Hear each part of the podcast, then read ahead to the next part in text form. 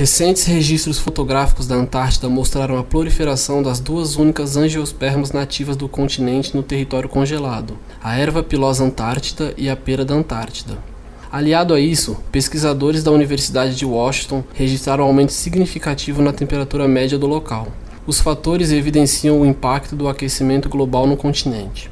Mariana Cabral de Oliveira, professora do Instituto de Biociências da USP, explica os motivos pelos quais a proliferação de plantas no continente gelado é rara.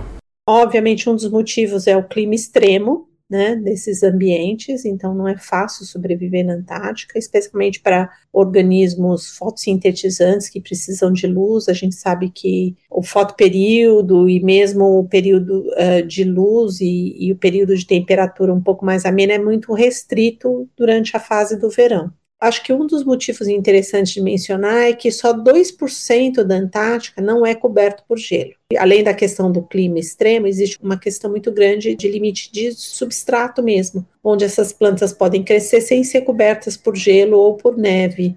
A professora também afirma que os efeitos do aquecimento global, como aumento de temperatura na região, podem provocar a introdução involuntária de outras espécies que têm potencial de afetar a biodiversidade local existe, acho que, uma conscientização maior hoje em dia. Então, eu sou, digamos, otimista de que nós temos capacidade de uh, tentar minimizar, porque assim, o efeito já está aí, a gente já alterou o clima, a gente já está vendo, já está tendo as consequências, então reverter é, eu acho muito difícil, mas minimizar os efeitos, eu creio que é possível desde que haja um, digamos, um esforço global. Mas assim, em relação à Antártica, assim como outras regiões do planeta, a Antártica está esquentando, particularmente na região da península, e isso vai tornando o clima mais ameno e mais favorável para a introdução de outras espécies ali, tanto no ambiente marinho quanto no ambiente terrestre.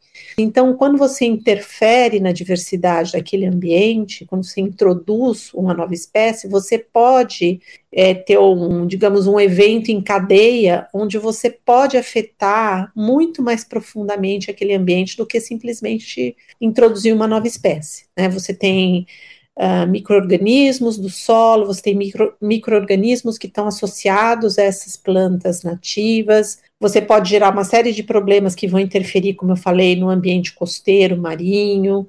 Então, tem que tomar um cuidado extremo nessa questão de introdução e de qualquer organismo no ambiente antártico, tá? Porque isso pode ter consequências bastante sérias para a biota local.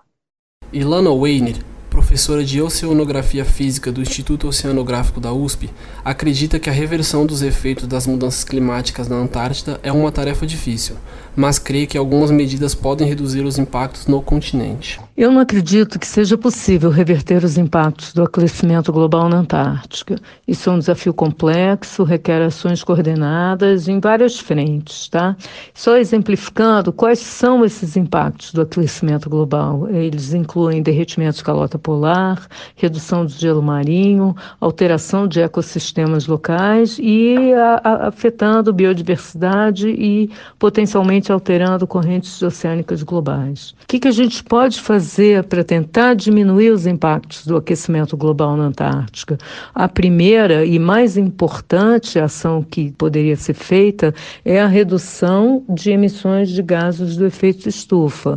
A causa fundamental do aquecimento global é o aumento dos gases de efeito estufa na atmosfera devido à atividade humana. Eu acho que tem que ter também muita pesquisa científica, investir em pesquisa para entender melhor esses processos climáticos, para levar ao desenvolvimento de estratégias mais eficazes para mitigar e adaptar a essas mudanças que estão acontecendo. O tempo é um fator crucial, já que muitos desses processos relacionados ao clima já estão acontecendo e podem se tornar irreversíveis se não forem abordados imediatamente. Eu conversei com as professoras Mariana Cabral de Oliveira, do Instituto de Biociências da USP, e Ilana Weiner, do Instituto Oceanográfico da USP, a respeito da proliferação de plantas na Antártida e o impacto do aquecimento global na biodiversidade local. Júlio Silva, da Rádio USP São Paulo.